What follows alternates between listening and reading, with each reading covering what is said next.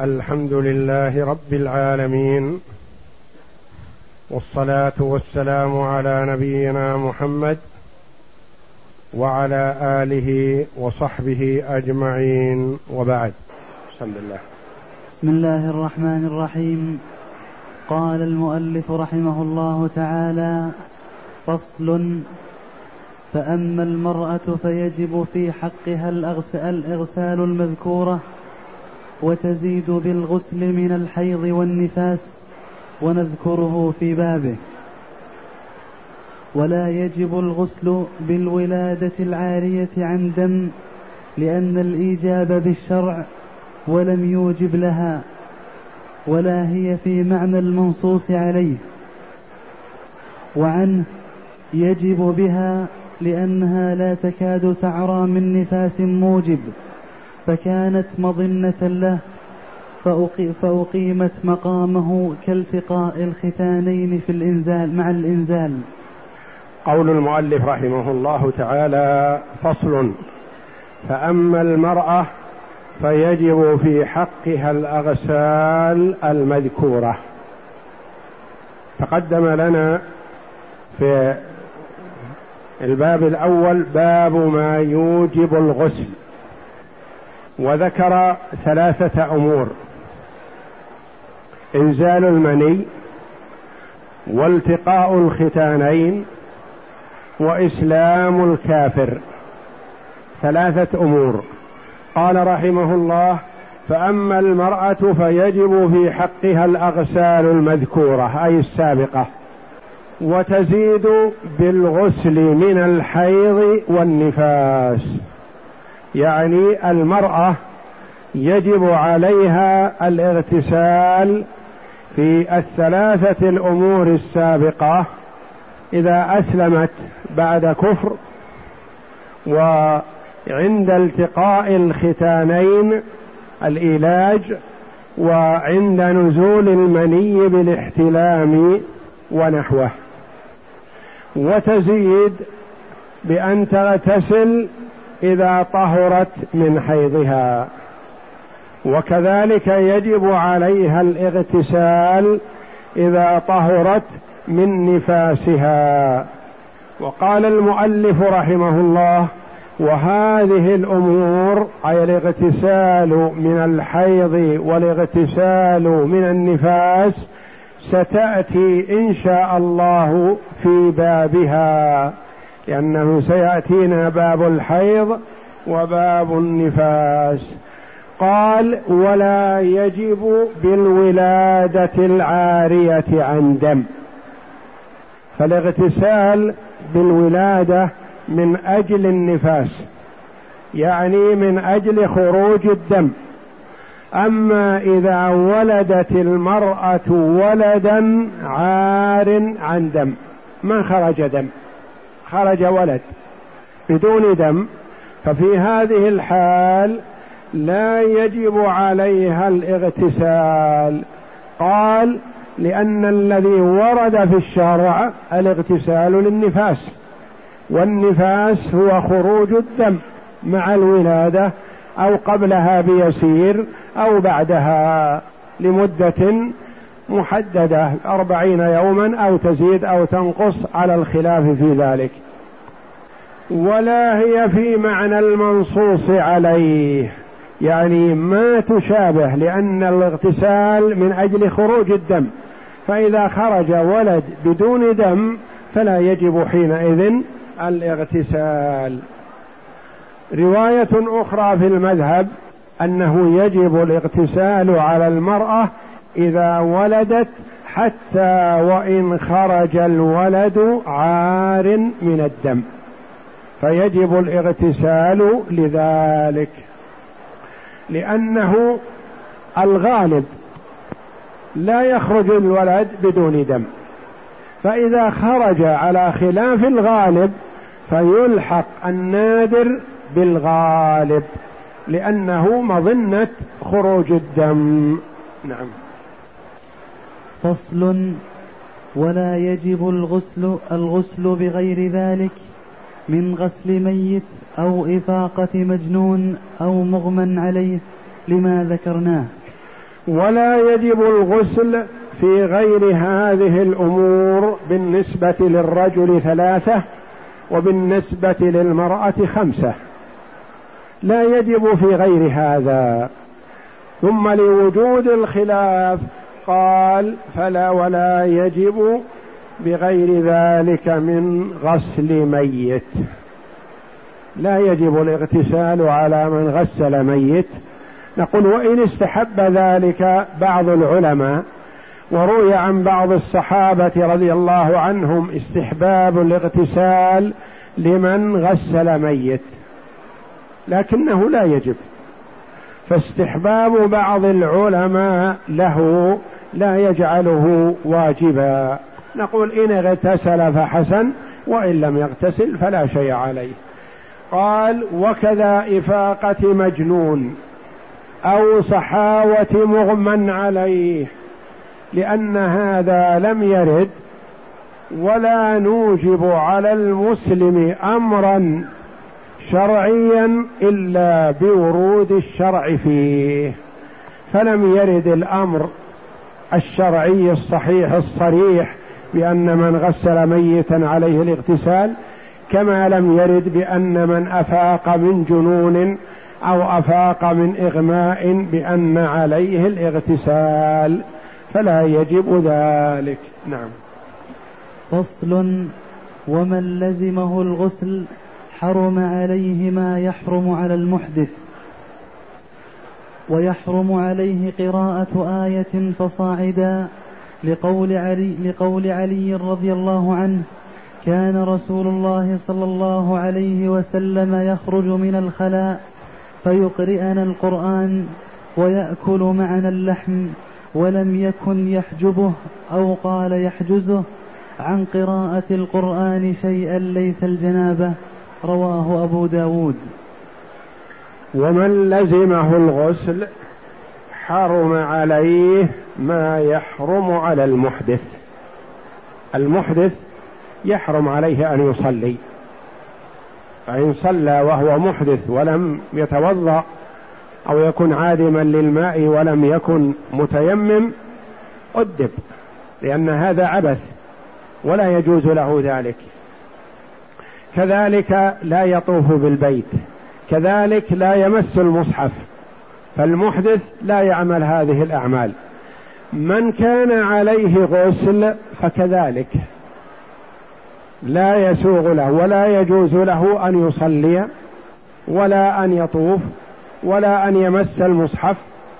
ويزيد من عليه غسل بأن لا يقرأ من القرآن آية فصاعدا. المحدث يقرأ القرآن كما روي عن علي رضي الله عنه قال كان رسول الله صلى الله عليه وسلم يخرج من الخلاء فيقرئنا القرآن. يعني كان يقضي حاجته عليه الصلاة والسلام بالبول أو الغائط ثم يقرأ القرآن ويقرئه الصحابة.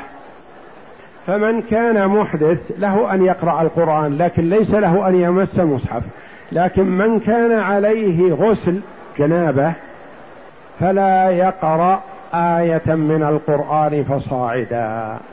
يعني يزيد من عليه غسل زيادة على المحدث الا يقرأ من القرآن آية فصاعدا. لقول علي رضي الله عنه ولم يكن يحجبه أو قال يحجزه عن قراءة القرآن شيء ليس الجنابة. يقول الجنابة هي التي تمنعه من قراءة القرآن. رواه أبو داود. يعني الجنب لا يقرأ القرآن.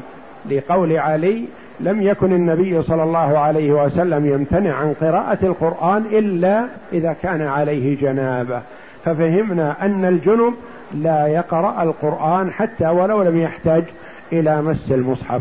لا يقرأه لا نظرا ولا حفظا. نعم. وفي بعض آية روايتان. إحداهما يحرم قراءته لما روي عن النبي صلى الله عليه وسلم أنه قال لا تقرأ الحائض والجنب شيئا من القرآن. رواه أبو داود. والأخرى يجوز. لأن الجنب لا يمنع من قول بسم الله والحمد لله وذلك بعض آية. يقول الجنب ومن عليه جنابة أو غسل يمنع من قراءة القرآن لهذه الأحاديث الصريحة. لكن يا ترى هل له أن يقرأ بعض آية؟ يقول في المسألة روايتان. الرواية الأولى له ذلك. له أن يقرأ بعض آية. لما؟ يقول لأن الجنوب يؤمر بأن يقول بسم الله. وبسم الله جزء من آية. وله أن يقول الحمد لله. والحمد لله جزء من آية. الحمد لله رب العالمين. الحمد لله الذي أنزل على عبده الكتاب وغيرها. فالحمد لله جزء من آية وبسم الله جزء من آية ولا يمنع الجنب منها. الرواية الأخرى قال يمنع ولا يقرأ ولا جزء من آية. ما دليلك؟ يقول لقوله صلى الله عليه وسلم لا تقرأ الحائض والجنب شيئا من القرآن فقوله شيء يشمل الآية وما دون الآية.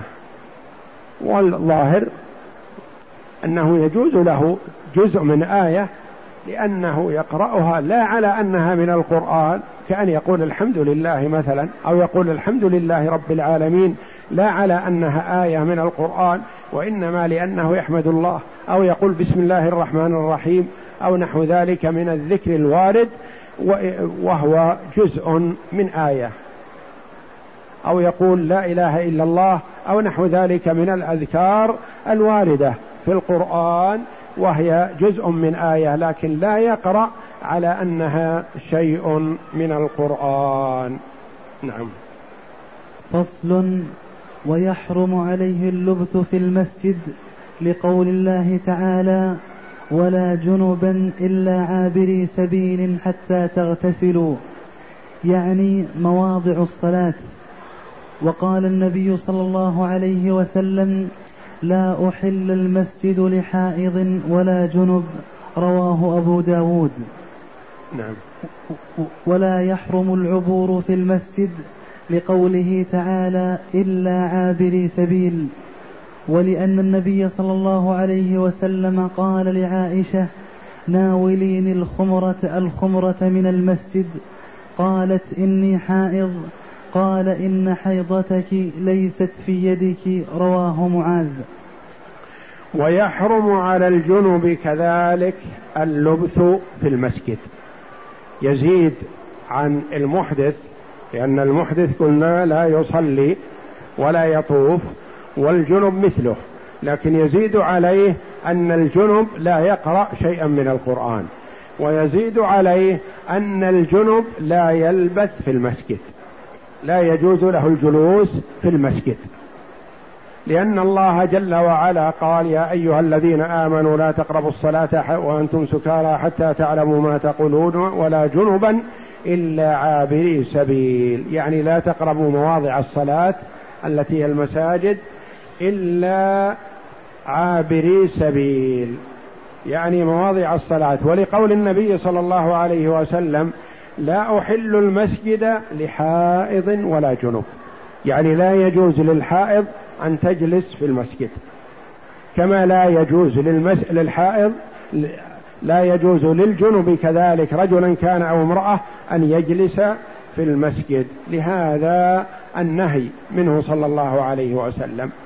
طيب هل يجوز له أن يعبر؟ يمر يدخل المسجد من باب إلى باب؟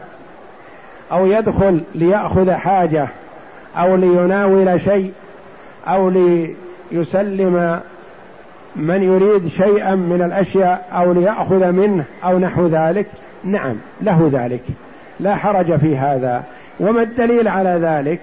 أن النبي صلى الله عليه وسلم قال لعائشة رضي الله عنها ناوليني الخبرة وهي الغطاء يتغطى به. وهذه في المسجد. قالت إني حائض.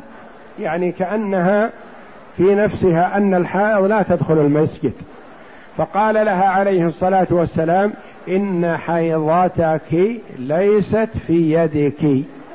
أنت في يدك تأخذين ما تريدين والحيضة ليست في اليد وإنما الحيضة معلوم محلها. فلا حرج على الحائض أن تدخل المسجد ولا تجلس فيه. تجلس تدخل لتبلغ أو لتأخذ خبر أو لتوصل خبر أو لتقول قولا أو لتبلغ عن شيء ما وتقضي حاجتها بما تريد من بلاغ ونحوه ثم تخرج ولا تجلس فيه. نعم.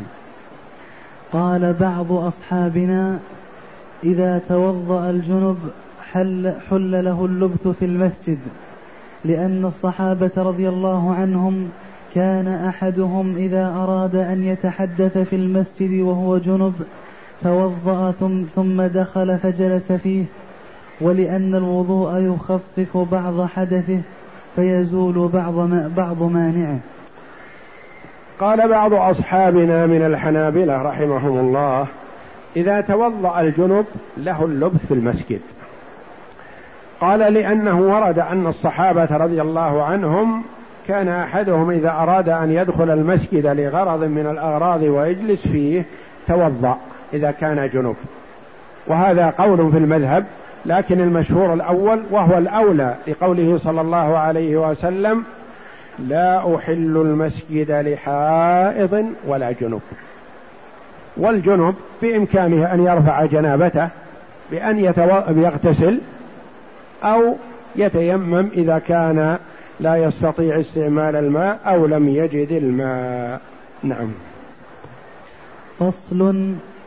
ويستحب للجنب إذا أراد أن ينام أن يتوضأ وضوءه للصلاة.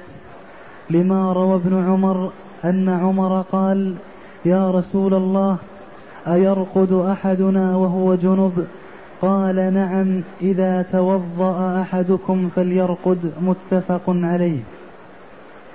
نعم. ويستحب له الوضوء إذا أراد أن يأكل أو يعود للجماع ويغسل فرجه.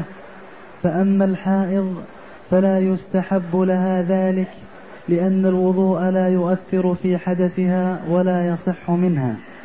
ويستحب للجنب إذا أراد أن ينام وهو على جنابته إن لم يغتسل إن اغتسل فهو أفضل وأكمل. وإن لم يغتسل فعليه فيستحب له أن يتوضأ ولا يجب عليه. لا يجب عليه الوضوء وإنما يستحب له ذلك. وكذا إذا أراد أن يأكل أو أراد أن يشرب أو أراد أن يعاود الوطء فيستحب له أن يتوضأ ويغسل فرجه ليخفف أثر الجنابة لأن الجنابة تخف بغسل أعضاء الوضوء. وأما الحائض فلا يستحب لها أن تتوضأ من أجل مثلا الأكل أو الشرب أو النوم لأن الوضوء لا أثر له بالنسبة لحدثها.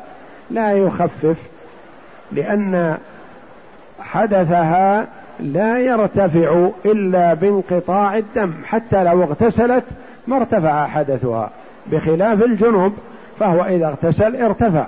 الحائض لو اغتسلت ما نفع في رفع حدثها فكذلك الوضوء فلا نقول للحائض يستحب لك إذا أردت النوم أن تتوضئي ولا إذا أردت الأكل أو الشرب أن تتوضئي ولا يستحب لها ذلك. نعم. باب الغسل من الجنابة. باب الغسل من الجنابة. وهي على ضرب. بعدما بين رحمه الله ما يوجب الغسل. ما هي الأشياء التي توجب الغسل؟ بين الأشياء المجمع عليها المتفق عليها التي توجب الغسل وهي نزول المني والإيلاج وبالنسبه والإسلام الكافر وبالنسبة للمرأة بعد الحيض والنفاس. أراد في هذا الباب رحمه الله أن يبين صفة الغسل. صفته. ما دام أن الغسل واجب نريد أن نعرف هذا الشيء الواجب من أجل إذا فعلناه أن نأتي به على وفق السنة. نعم. وهي على ضربين كامل ومجزئ. كامل ومجزئ. الاغتسال على ضربين صفته. كامل يعني الصفة الكاملة. وهي الأفضل والأكمل والمجزي. الكامل فيه تفصيل سيأتي والمجزئ كذلك سيأتي. الكامل أن يغسل أولا ما لوثه يغسل يديه أولا ثم يغسل فرجه وما لوثه وما حوله ثم يتوضأ وضوءه للصلاة ثم يروي أصول شعره بالماء ثم يفيض الماء على جسده ثلاث مرات. ثم يغسل قدميه مكانا آخر إن لم يكن غسلهما في المرة الأولى. والمجزي أن يغسل فرجه وما لوثه ثم يغسل جسده مرة واحدة. نعم. فالكامل يأتي فيه بتسعة بتسعة أشياء. النية بتسعة أشياء. انتبه لها. نعم. النية. الأول النية. وهو أن ينوي الغسل للجنابة. لأنه لو نوى التبرد ما صح عن غسله عن الجنابة. مثال ذلك رجل قام ليصلي الظهر والجو حار فاغتسل بنية التبرد ناسيا أن عليه جنابة مثلا. فهل يكفي فلما صلى الظهر مثلا ذكر أو ذكر بأن عليه جنابه؟ فقال في نفسه الحمد لله أنا اغتسلت لصلاة الظهر وأنا ناس الجنابة. لكن اغتسلت تبردا. فهل يكفيني هذا الاغتسال؟ نقول لا لا يكفيك. لأن الأعمال بالنيات وأنت حينما اغتسلت ناويا التبرد. فحصل لك ما أردت. ولم تنوي رفع الجنابة فجنابتك عليك لا تزال. ما الذي يلزمني حينئذ؟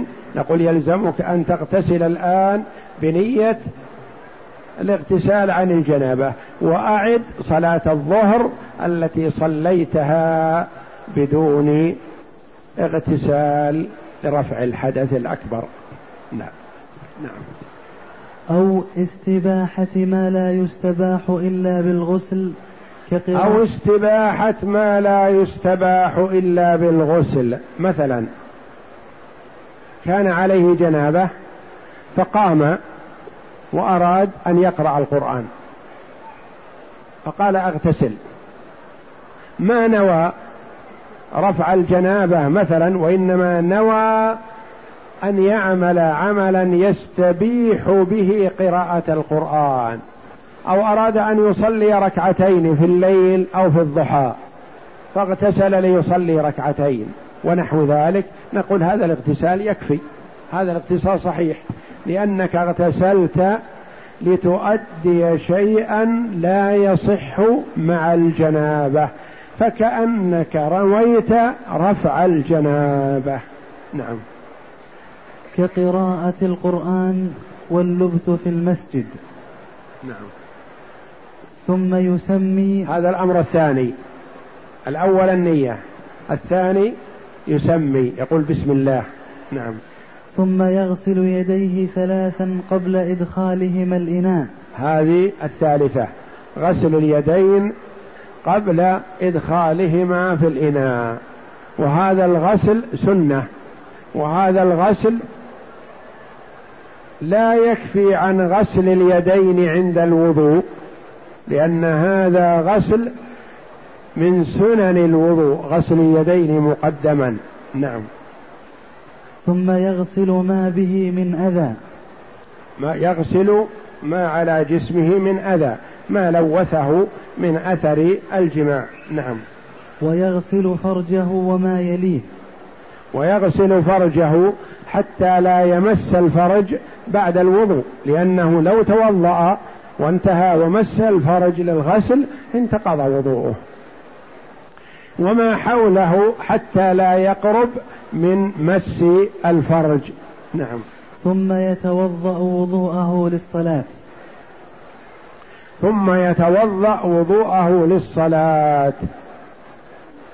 يغسل أعضاء الوضوء المضمضة والاستنشاق وغسل الوجه وغسل اليدين إلى المرفقين ومسح جميع الرأس ومنه الأذنان وغسل الرجلين إلى الكعبين. وإن أخر غسل الرجلين إلى ما بعد الانتهاء فلا بأس. ورد عن النبي صلى الله عليه وسلم هذا وهذا. ورد عن النبي أنه غسل رجليه مع أعضاء الوضوء. وورد أنه أخر غسل رجليه حتى انتهى من الوضوء والاغتسال عليه الصلاة والسلام. نعم. ثم يحثي على رأسه ثلاث حثيات يروي بهن أصول شعره. ثم يحثي على رأسه ثلاث حثيات بالماء يعني يأخذ ماء ويبلغه في رأسه ويعركه ليصل الماء إلى أصول الشعر. إلى البشرة لأنه في الاغتسال يلزم أن يصل الماء إلى البشرة ولا يكفي لو غسل أعلى الشعر والبشرة ناشفة ما وصلها ماء ما يكفيه ذلك. نعم.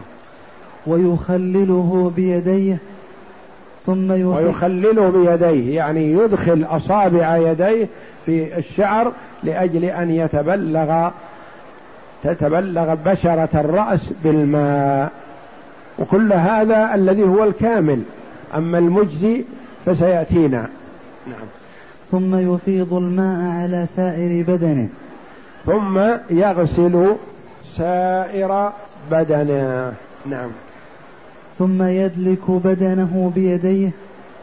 وإن توضأ ثم يدلك بدنه بيديه. من المعلوم أن بعض أجزاء البدن ينبو عنها الماء فيحسن أن يدلكه.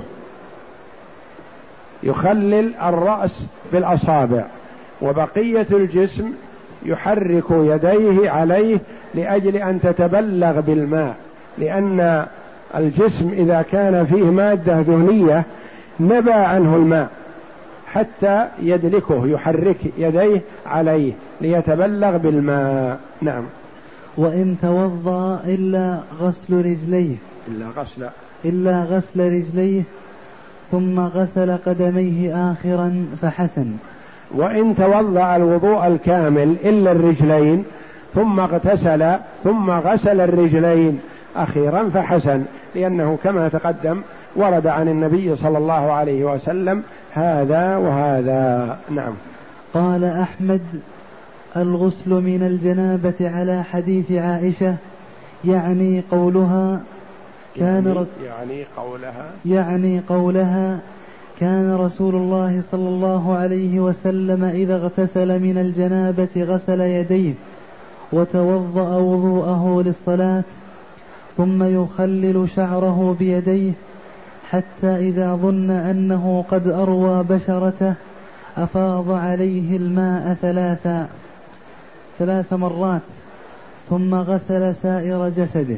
نعم لأن الاغتسال مروي من أين اطلعنا عليه؟ من أين جاءنا العلم؟ من أمهات المؤمنين رضي الله عنهن. يصفن لنا غسل النبي صلى الله عليه وسلم. فهذا حديث عائشة رضي الله عنها وحديث ميمونة كذلك رضي الله عنها يبين غسل النبي صلى الله عليه وسلم. وقول عائشة رضي الله عنها وتوضأ وضوءه للصلاة دليل على أنه توضأ الوضوء كامل بما في ذلك غسل الرجلين اولا ثم أفاض الماء. ويأتينا حديث ميمونة أنه غسل رجليه مكانا آخر. فورد في حديث عائشة غسل أعضاء الوضوء اولا بما في ذلك الرجلين وحديث ميمونة غسل أعضاء الوضوء سوى الرجلين ثم غسل الرجلين مكانا آخر. نعم. وقالت ميمونة وضع لرسول الله صلى الله عليه وسلم وضوء الجنابة فأفرغ على يديه فغسلهما مرتين أو ثلاثا ثم تمضمض واستنشق وغسل وجهه وذراعيه. ثم أفاض الماء على رأسه ثم غسل جسده فآتيه بالمنديل فأتيته. فأتيته بالمنديل فلم يردها وجعل ينفض الماء بيديه متفق عليهما. نعم. هذان الحديثان حديث عائشة وحديث ميمونة رضي الله عنهما متفق عليه. نعم. الضرب الثاني. يعني النوع الثاني من أنواع الاغتسال الصفة الأخرى التي هي المجزئة. لو أن المرأة مثلا غسل فرجه ثم بأس عليه لكن الصفة الأولى أكمل. نعم. لأن في الاغتسال لا يجب الوضوء لأن الوضوء يدخل ضمن الاغتسال. فلو أنه مثلا وقف تحت الماء وصب على سائر جسده بعدما غسل فرجه كفاه ذلك. نعم. ولا يلزم في المجزي لا ترتيب ولا موالاه لو غسل رجليه مثلا وأسفل جسمه اولا ثم غسل أعلاه أو غسل وسط جسمه ثم غسل الأسفل ثم الأعلى فلا بأس. ولو غسل جزءا من جسمه مثلا في الليل ثم في الصباح قام وغسل بقية الجسم فلا فيكفي ذلك لأنه لا يشترط في الغسل ترتيب ولا موالاه نعم. المجزئ وهو أن ينوي ويعم شعره وبدنه بالغسل والتسمية ها هنا كالتسمية في الوضوء فيما ذكرنا. ذكر التسمية في الغسل الكامل لأنه أتى بأفضل صفة. وهنا قال والتسمية كالتسمية في الوضوء. يعني كما تقدم لنا الخلاف هل تجب أو لا تجب؟ هي كذلك في الاغتسال محل خلاف بين العلماء رحمهم الله هل تجب التسمية أو لا تجب؟ نعم. ويجب إيصال الماء إلى البشرة التي تحت الشعر وإن كان كثيفا. لحديث عائشة لحديث عائشة المتقدم أنه أروى بشرته يعني كان عليه له شعر عليه الصلاة والسلام على رأسه واللحية فكان يروي بشرته بالماء فالاغتسال يجب فيه إرواء البشرة لأنها هي التي يلزم غسلها. نعم. ولا يجب نقضه إن كان مظفورا بالنسبة للمرأة والرجل إذا كان له شعر كثيف مثلا ووضع آه، جدائل أو ضفائر مثلا فلا حرج ولا يلزم نقضه. لا يلزم نقضه للجنابة وإنما المرأة تنقضه في الحيض والنفاس. وأما في الجنابة إذا كان ضفائر فلا يلزم نقضه. وإنما توصل الماء إلى أصول الشعر بتخليله بالأصابع ولا يلزم أن ينقض نعم. لما روت أم سلمة قالت قلت يا رسول الله إني امرأة أشد ظفر رأسي أفأنقضه لغسل الجنابة؟ قال لا إنما يكفيك أن تحثي على رأسك ثلاث حثيات ثم تفيضين عليك الماء فتطهرين. رواه مسلم. أم سلمة رضي الله عنها أم المؤمنين تسأل النبي صلى الله عليه وسلم تقول إني أشد ظفر رأسي يعني اشد الشعر أجعله ضفائر فهل يلزم أن أنقضه للجنابة؟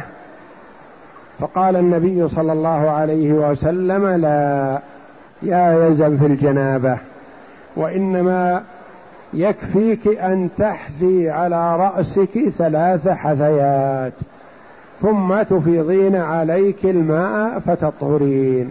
لا يلزم أن تنقضي الظفائر التي ظفرتيها. نعم.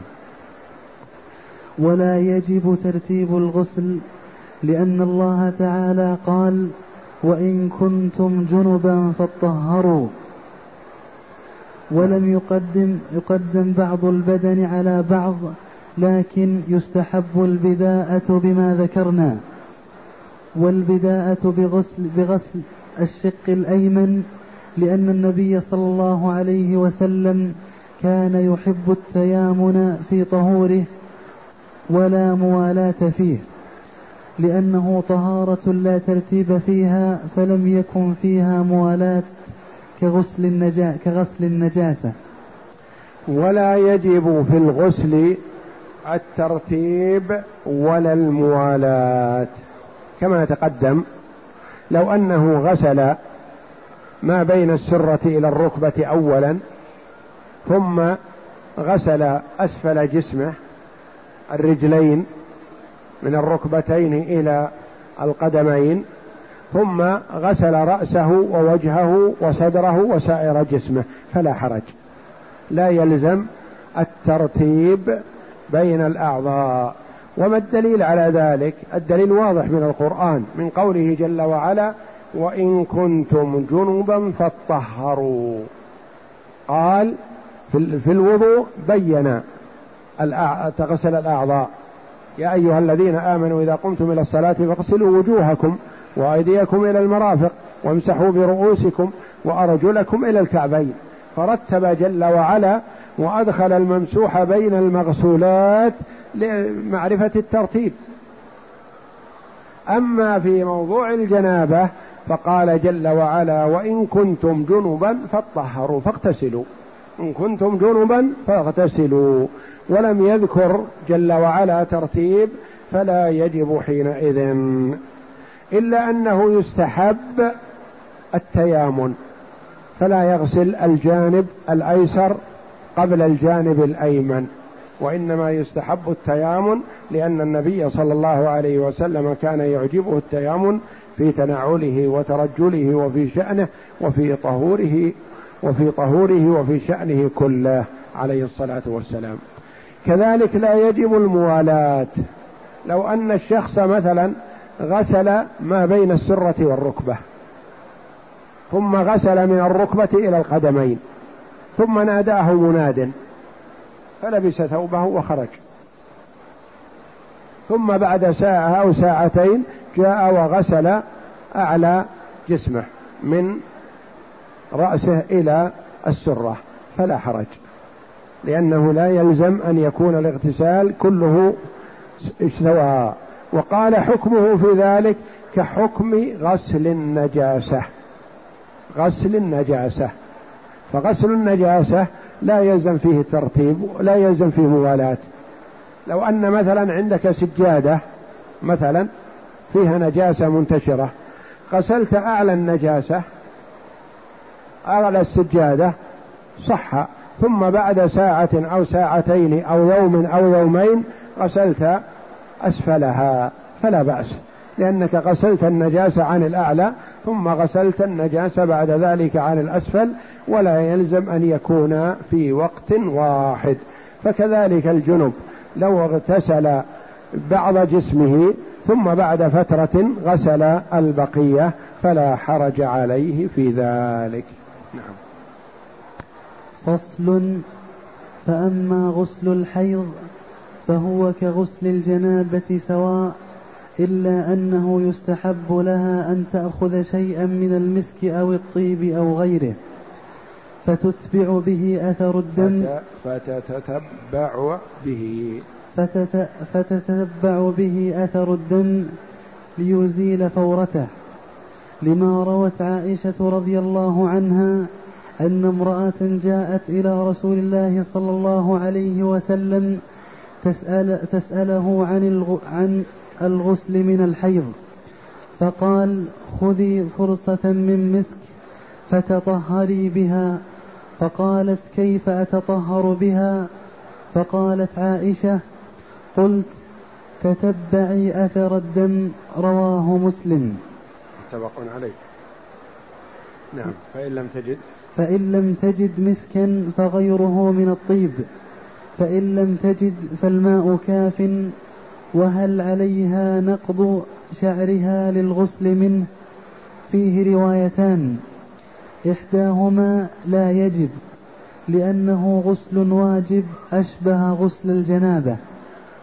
والثانية يجب ليتيقن وصول الماء إلى ما تحته وإنما عفي عنه في الجنابة لأنه يتكرر فيشق النقض فيه بخلاف الحيض. أحكام الحيض وأحكام النفاس. قال رحمه الله ستأتي كما سبق. لكن هنا صفة الغسل من الحيض. قال هو كغسل الجنابة سواء بسواء. المرأة تغتسل من نفاسها كما تغتسل من جنابتها إلا أنه يستحب أن تأخذ شيئا من المسك أو الطيب أو الصابون المطيب مثلا فتتتبع به أثر الدم لأنه من المعروف أن دم الحيض أسود ثخين منتن والثخين يعلق على الجسم والمنتن له رائحة كريهة. فتتتبع أثر الدم بهذا المسك أو الطيب لتزيل أثره. والدليل على ذلك أن امرأة جاءت إلى النبي صلى الله عليه وسلم فقالت يا رسول الله تسأله عن الغسل من الحيض. كيف تغتسل من الحيض؟ هل الغسل من الحيض كالغسل من الجنابة؟ فقال لها النبي صلى الله عليه وسلم خذي فرصة يعني قطعة. قطعة من قطن فيها طيب أو منديل أو نحو ذلك. من مسك فتطهري بها. المرأة ما عرفت ماذا يقول النبي صلى الله عليه وسلم. والنبي صلى الله عليه وسلم حيي كريم أشد حياء من البكر في خدرها عليه الصلاة والسلام. فأعادت عليه السؤال كيف تعمل؟ فهو عليه الصلاة والسلام يستحي أن يقول لها تمسحين بها فرجك والمرأة مثلا تحادثه وتخاطبه. لو كان الكلام مثلا أن المرأة يغسل فرجه أو كذا على سبيل الغائب الإنسان يقولها ولا يبالي. لكن تخاطب امرأة يقول خذي كذا واغسلي بها فرجك أو كذا نحو ذلك استحيا عليه الصلاة والسلام من ذلك. قالت فكيف كيف أتطهر بها؟ ماذا أعمل؟ تقول عائشة رضي الله عنها فأخذتها يعني تلتها بيدها رضي الله عنها وقالت وقلت لها تتبعي بها أثر الدم. يعني امسحي بهذه القطنة أو هذه القطعة من المسك امسحي بها أثر الدم. فإن لم تجد مسك أو طيب فلا حرج يكفي الماء. لكن إذا تيسر شيء يزيل أو مزيل من المزيلات النظيفة التي لا تؤثر على الجسم فيحسن ذلك لأجل إزالة أثر ورائحة الحيض. نعم. فصل والأفضل تقديم الوضوء على يقول وهل على الحائض نقض شعرها؟ روايتان. الرواية الأولى لا يجب. قال لأن الحيض مثل الجنابة. فلا يجب. يكفي اغتسلت بدون أن تنقض شعرها. الرواية الثانية قال لا. يجب عليها أن تنقض شعرها. لما؟ لأجل أن تتيقن وصول الماء إلى البشرة. طيب ألم؟ أليس ليس بلازم هذا في الجنوب؟ والجنوب مثل الحيض؟ نقول لا. في فرق بين الجنابة والحيض. الحيض في الشهر مرة مثلا وقد يمضي السنة ما اغتسلت للحيض. والنفاس عند الولادة مثلا وأما الجنابة فتتكرر. والمشقة تجلب التيسير. الرسول صلى الله عليه وسلم رخص للنساء في أن يغتسلن ولا ينقضن رؤوسهن في الجنابة. وأما في حال الحيض والنفاس فينقضنه لأن هذا ليس فيه مشقة ولا يكثر ذلك. نعم. فصل والأفضل تقديم الوضوء على الغسل للخبر الوارد. فإن اقتصر على الغسل ونواهما أجزأه عنهما لقول الله تعالى وإن كنتم جنبا فاطهروا ولم يؤمر بالوضوء معه ولأنهما عبادتان من جنس صغرى وكبرى. فدخلت الصغرى في الكبرى في الأفعال دون النية كالحج والعمرة. نعم. والأفضل يقول أن يتوضأ ثم يغتسل. فإن اقتصر على الغسل وحده كفى لأنه هو المأمور به في الآية الكريمة وإن كنتم جنبا فاطهروا. ولأن الغسل يعم البدن كله. والوضوء في أجزاء من البدن. فإذا الوضوء أصغر بالنسبة للاغتسال الذي هو الأكبر. والأصغر عادة يدخل ضمن أفعال الأكبر. فالوضوء يدخل ضمن الغسل. كالعمرة تدخل ضمن أفعال الحج. فالقارن بين الحج والعمرة مثل المفرد بالحج سواء بسواء إلا في وجوب الهدي للقران. لأن أفعال العمرة دخلت في أفعال الحج فصارت من ضمنه. فالمفرد بالحج والقارن بين الحج والعمرة أفعالهما سواء. هذا أتى بنسكين الحج والعمرة وهذا أتى بنسك واحد. لما؟ لأننا نقول إن العمرة جزء من أفعال الحج وأصغرى بالنسبة للحج. فدخلت الأفعال الصغرى ضمن الأفعال الكبرى فكذلك الاغتسال. فإن توضأ أولا ثم اغتسل فهذا أفضل. وإن اقتصر على الغسل وحده فيكفيه ذلك. نعم. وعنه لا يجزئه عن الحدث الأصغر حتى يتوضأ لأنهما نوعان يجبان بسببين فلم يدخل أحدهما في الآخر كالحدود. كالحدود. نعم. وإن نوى إحداه إحداهما دون الأخرى فليس له غيرهما لأن النبي صلى الله عليه وسلم قال وإنما لكل امرئ ما نوى. رواية أخرى عن الإمام أحمد رحمه الله قال لا يجزئه عن الحدث الأصغر حتى يتوضأ.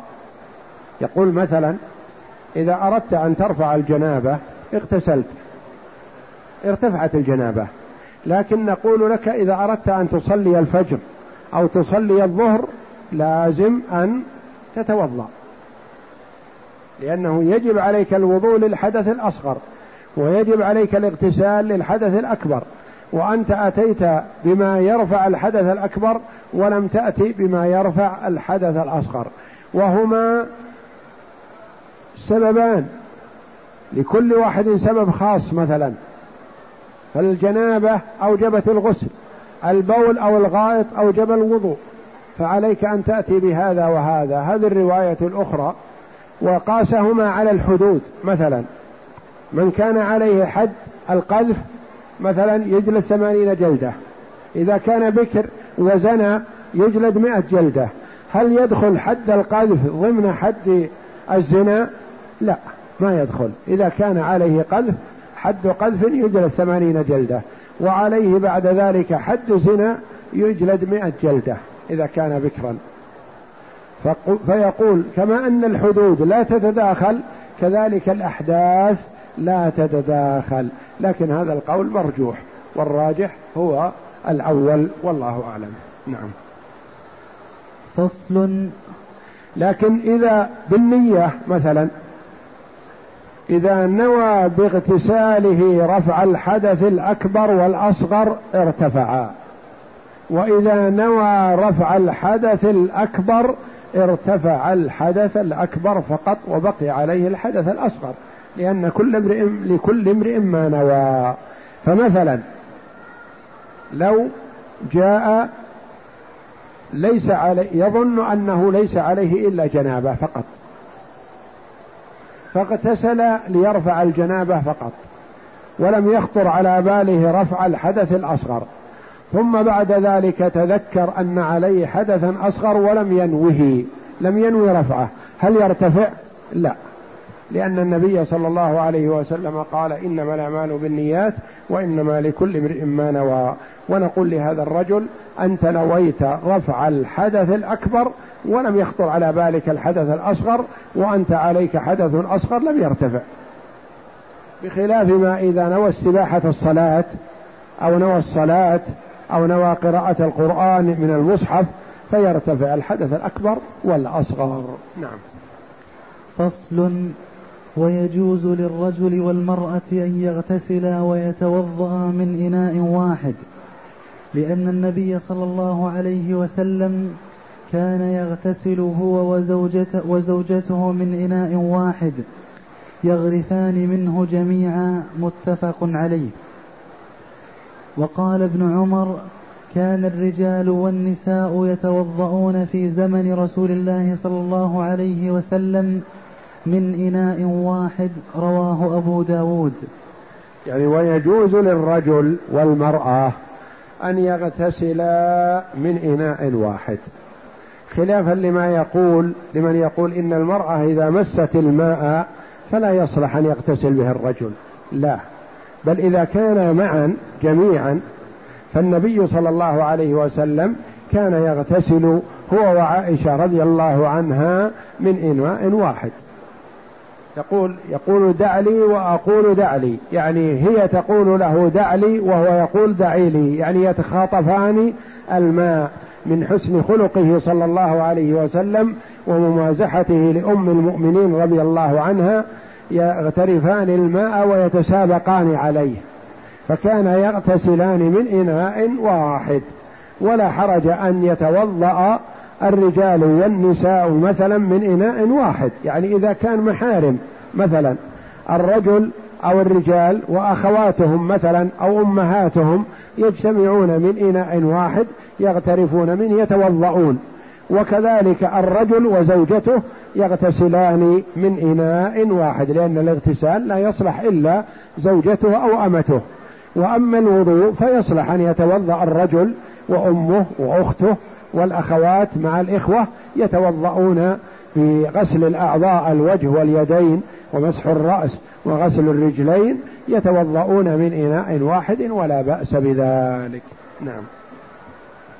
ويجوز للمرأة التطهر بفضل طهور الرجل وفضل طهور المرأة وللرجل التطهر بفضل طهور الرجل وفضل طهور المرأة ما لم تخل به.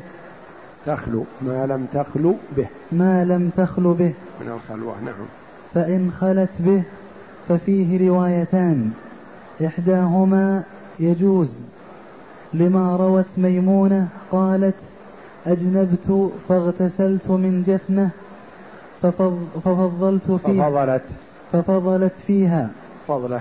ففضلت فيها فضله فجاء النبي صلى الله عليه وسلم ليغتسل منه فقلت إني اغتسلت منه فقال إن الماء ليس عليه جنابة.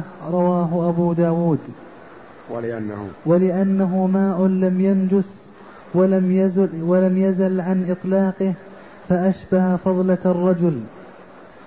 والثانية لا يجوز للرجل التطهر به لما روى الحكم بن عمرو قال نهى رسول الله صلى الله عليه وسلم أن يتوضأ الرجل بفضل طهور المرأة حديث حسن. قال أحمد رحمه الله جماعة من الصحابة كرهوه وذكر منهم ابن عمر وعبد الله بن سرج بن سرجس وخص ما خلت به. لقول, لقول عبد الله بن سرجس توضأ, توضأ أنت ها هنا فأما إذا خلت فلا تقربنه نعم. ويجوز للرجل أن يتطهر بفضل طهور الرجل. يعني رجل اغتسل من ماء في إناء كبير من الجنابة وبقي في الإناء ماء فيجوز أن يغتسل به رجل آخر. كذلك يجوز للمرأة أن تغتسل بفضل طهور الرجل. يعني تأتي المرأة إلى ما بقي من طهور زوجها فتغتسل به لا بأس. ويجوز للرجل أن يغتسل بفضل طهور المرأة إذا لم تخل به. إذا كان عندها أحد وهي تتوضأ منه فيجوز أن يتوضأ به الرجل. والخلاف في تطهر الرجل بفضل طهور المرأة إذا خلت به. قولان للعلماء رحمهم الله. روايتان في المذهب. الرواية الأولى يجوز للرجل أن يتطهر بفضل طهور المرأة وإن خلت به. لأن ميمونة رضي الله عنها اغتسلت من جفنة ثم جاء النبي صلى الله عليه وسلم ليغتسل منها فقالت إني اغتسلت منها. يعني كأنها في نفسها أنه لا يغتسل الرسول عليه الصلاة والسلام من هذه الجفنة الذي بقي فيها ماء من بعد اغتسالها. قال سبحان الله الماء ليس عليه جنابة إن الماء ليس عليه جنابة. فاغتسل صلى الله عليه وسلم بفضل طهور ميمونة رضي الله عنها. والرواية الثانية أنه لا يجوز أن يغتسل الرجل بفضل طهور المرأة إذا خلت به. قالوا يحمل اغتسال ميمونة ووضوءها من هذا الماء أنها لم تخل به خلوة كاملة. ولهذا كره بعض الصحابة رضي الله عنهم اغتسال الرجل بفضل طهور المرأة إذا خلت به خلوة كاملة لم يكن عندها أحد. أما إن كان عندها أحد فلا بأس بذلك. نعم. ومعنى الخلوة ألا يشاهدها إنسان تخرج بحضوره عن الخلوة في النكاح. وذكر القاضي أنها لا تخرج عن الخلوة ما لم يشاهدها رجل وإنما تؤثر خلوتها في الماء اليسير لأن النجاسة لا تؤثر في الكثير فهذا أولى. ما المراد بالخلوة؟ قال الخلوة هي الخلوة في النكاح مثلا. يعني لو كان عندها طفل مميز فيعتبر أنها ليست بخلوة لم تخلو به. أو عندها امرأة واقفة فليست بخلوة. لا يشترط أن يكون يراها رجل وهي تتوضأ فإذا توضأت بهذا الماء وبقي فيه فضلة وعندها من يراها من رجل أو امرأة أو صبي مميز فلا بأس بذلك. وبعضهم رحمهم الله اشترط أن يراها رجل قال يلزم أن يراها رجل وإلا فيعتبر خلوة ولا يصح أن يتوضأ به. نعم. ولا يخرج الماء الذي خلت به المرأة عن إطلاقه بل يجوز للنساء التطهر به من الحدث والنجاسة. وللرجل إزالة النجاسة به لأن منع الرجل من الوضوء به تعبد. فوجب قصره على مورده. من قال لا يغتسل ولا يتوضأ الرجل بفضل طهور المرأة نقول هذا الماء أصبح نجس؟ لا. هذا الماء أصبح لا يزيل نجاسة؟ لا يزيل النجاسة. الرجل على بدنه أو ثوبه نجاسة وغسلها ببقيه طهور المرأة؟ لا بأس بذلك. لأن المراد أنه لا يتوضأ به فقط. تعبد لأنه ورد النهي عن تطهر الرجل بفضل طهور المرأة. نعم. وذكر وذكر القاضي. وذكر القاضي أنه لا يزيل النجاسة لأن ما لا يرفع الحدث لا يزيل النجس كالخل وهذا لا يمكن القول بموجبه. فإن, فإن هذا يرفع حدث المرأة بخلاف الخل. نعم. يعني هذا القول رحمه الله من القاضي يقول إنه لا يرفع لا يغسل لا يغسل به النجاسة. الماء الذي خلت به المرأة قلنا لا يتطهر به الرجل فكذلك لا يغسل به النجاسة. لأنه يقول إنه بمثابة الخل. نقول لا يرحمك الله. لا ويرحمك الله. ليس مثل النجاسة ليس مثل الخل.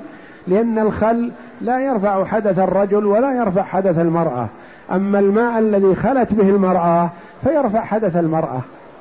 فإذا رفع حدث المرأة صح أن يزال به النجاسة.